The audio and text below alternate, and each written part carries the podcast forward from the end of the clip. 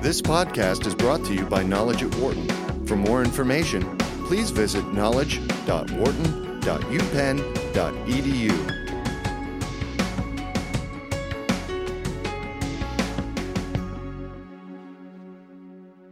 Read Global is an international nonprofit that uses community libraries as a platform for creating social change in rural Southeast Asia.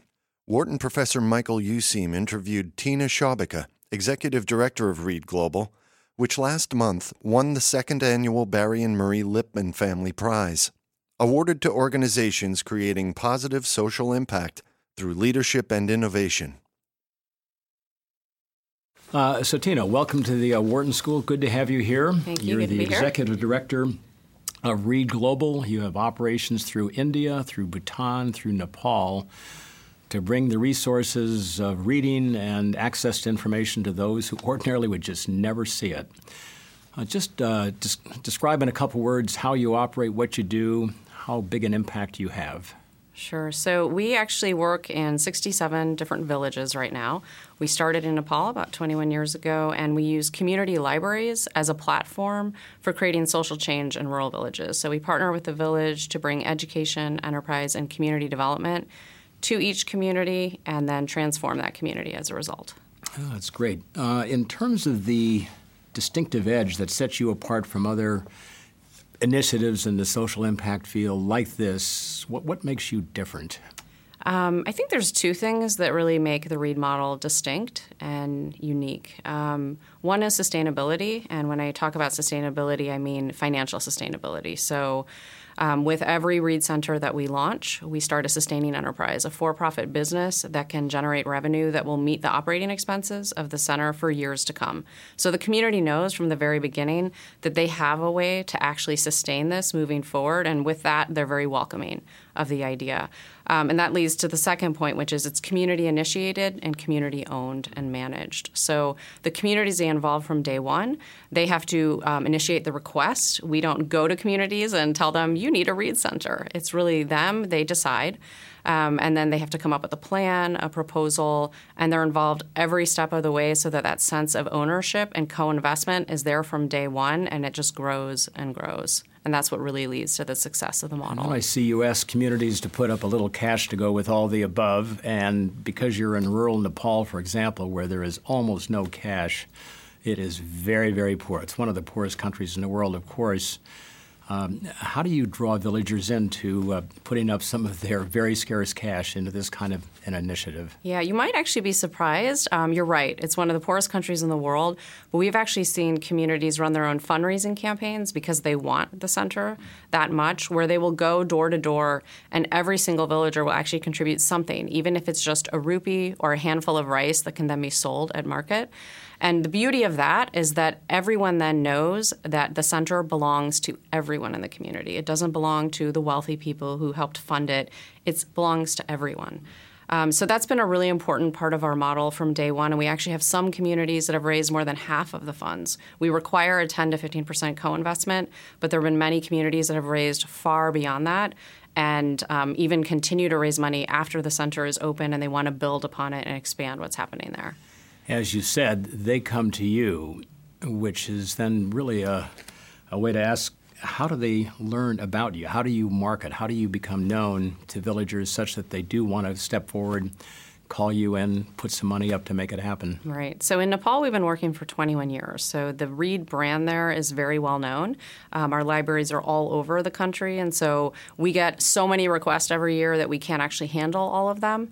Um, and you know, in a place where we've been working for that long, it's easier to have brand recognition. And a place like Bhutan and India, where we've been working less than six years in both countries, we do a lot of awareness building. So visiting with communities, educating them about the model, explaining what's required, and then really it's up to them once they know to make that request. But we have to do a bit of education. They're not just going to come to us asking for a read center unless they learn what it, it's involved and what it's going to take from them. You're different but similar. And if other social impact groups that are looking to go into that region or elsewhere for that matter come to you and ask for the lessons learned about how to start up and sustain this kind of an operation, what are a couple of the um, enduring ideas that have been vital that you think other organizations could learn from? Um, I think it is. It's it's what we've talked about. It's community ownership, community engagement from the very beginning. Um, not telling communities what it is they need, but actually working with them to figure out what are the assets that already exist in the community and what are the really the most urgent needs that the community is facing, and how can a Read Center meet those needs. Um, I think a lot of organizations have really great intentions and they have models that could be replicated. But if the community doesn't buy in from the very beginning, I think it's really difficult to achieve success. And so that's something that READ has done particularly well. We give the communities time to adjust to the idea. If they're not completely committed right away, we don't rush things. We wait until they are completely committed because we know that without that sense of commitment, it's, it's not going to succeed. And I think that that becomes challenging, especially in this day and age when so many funding organizations, you know, there's now a lot of focus on social impact. They want to see quick scale, quick results. And that's challenging because if you want a community to take true ownership, you don't go in and get it done in six months. You really need to make sure you give the community time to understand, to all come together to make sure there's no conflict around the idea. And that's something that the READ teams have really mastered. And I think other organizations, there are probably other organizations that do something similar, but I think there are probably some um, that would have more success if they would do more of the mobilizing at the very beginning rather than after they've started a project. It's bottoms up, grassroots driven, customer centric. You've been at this yourself as executive director for three years now. The organization goes back more than 20 years.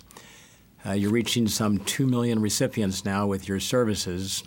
What's next? Thinking out a couple years, maybe even five.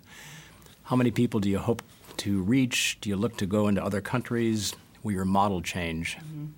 Uh, we definitely want to go into new countries. So I'd say for the next year or two, we're really focusing on deepening our impact in the countries that we're currently operating in. We're looking to do a lot more with technology, so um, providing free internet access at the Read centers, but also looking at ways that we can use mobile technologies to reach people where they are, uh, because we work in so many rural villages where people farm.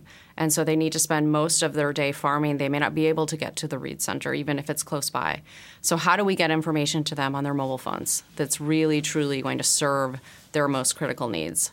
Um, also looking at making sure that the countries that we're in now, Bhutan, India, and Nepal, that they can sustain their own operating budgets within the next few years so that Read Global as an organization can really look at replicating the model around the world.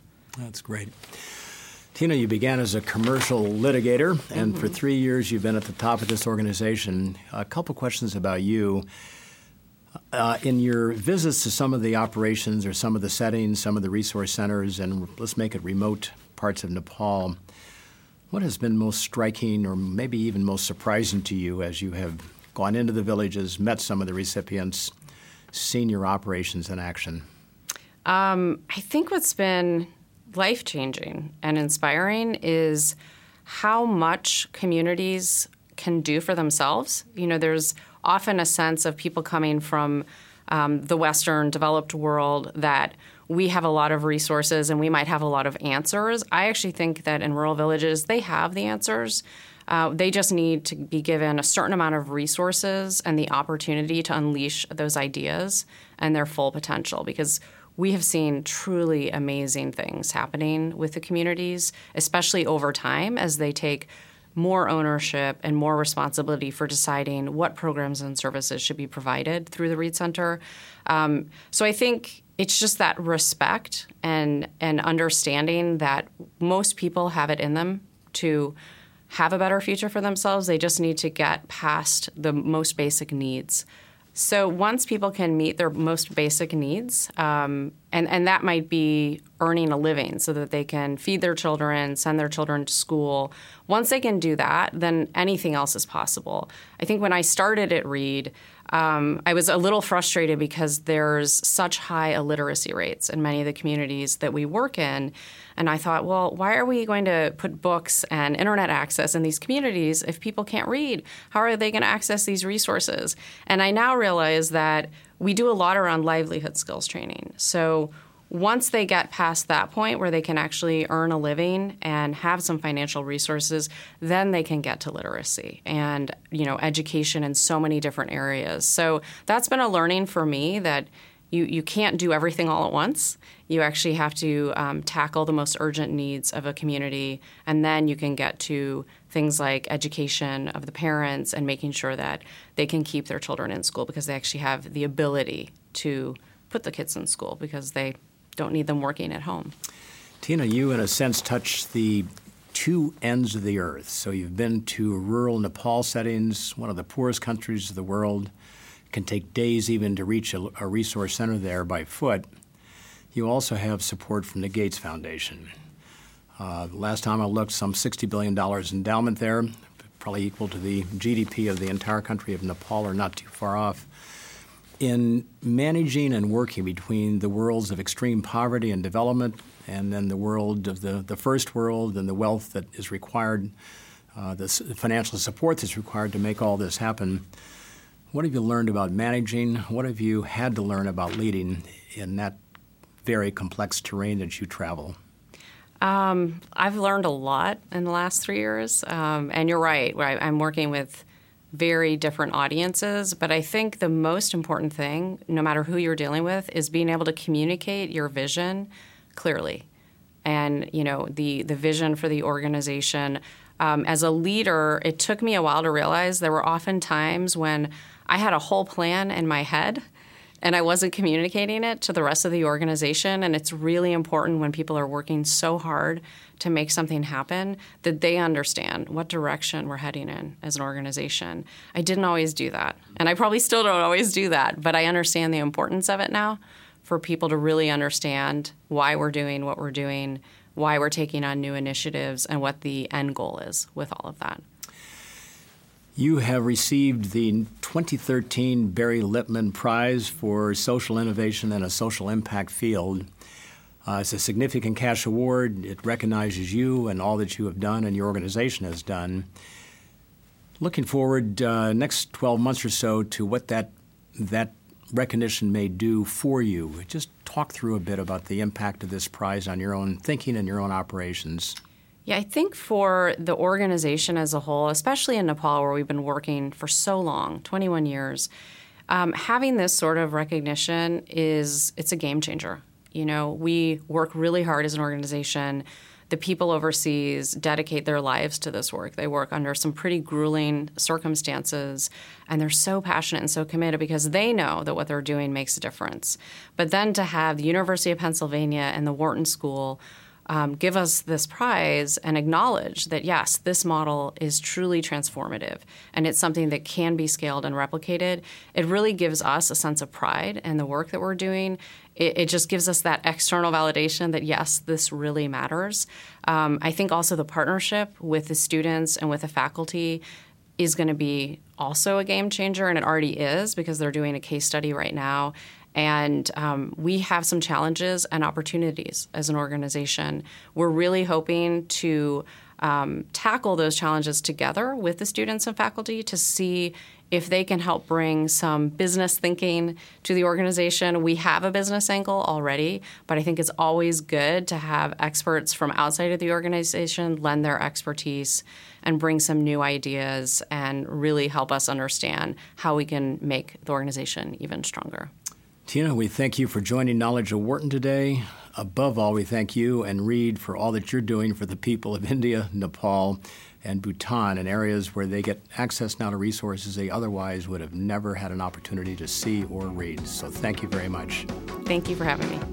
For more business news and analysis from Knowledge at Wharton, please visit knowledge.wharton.upenn.edu.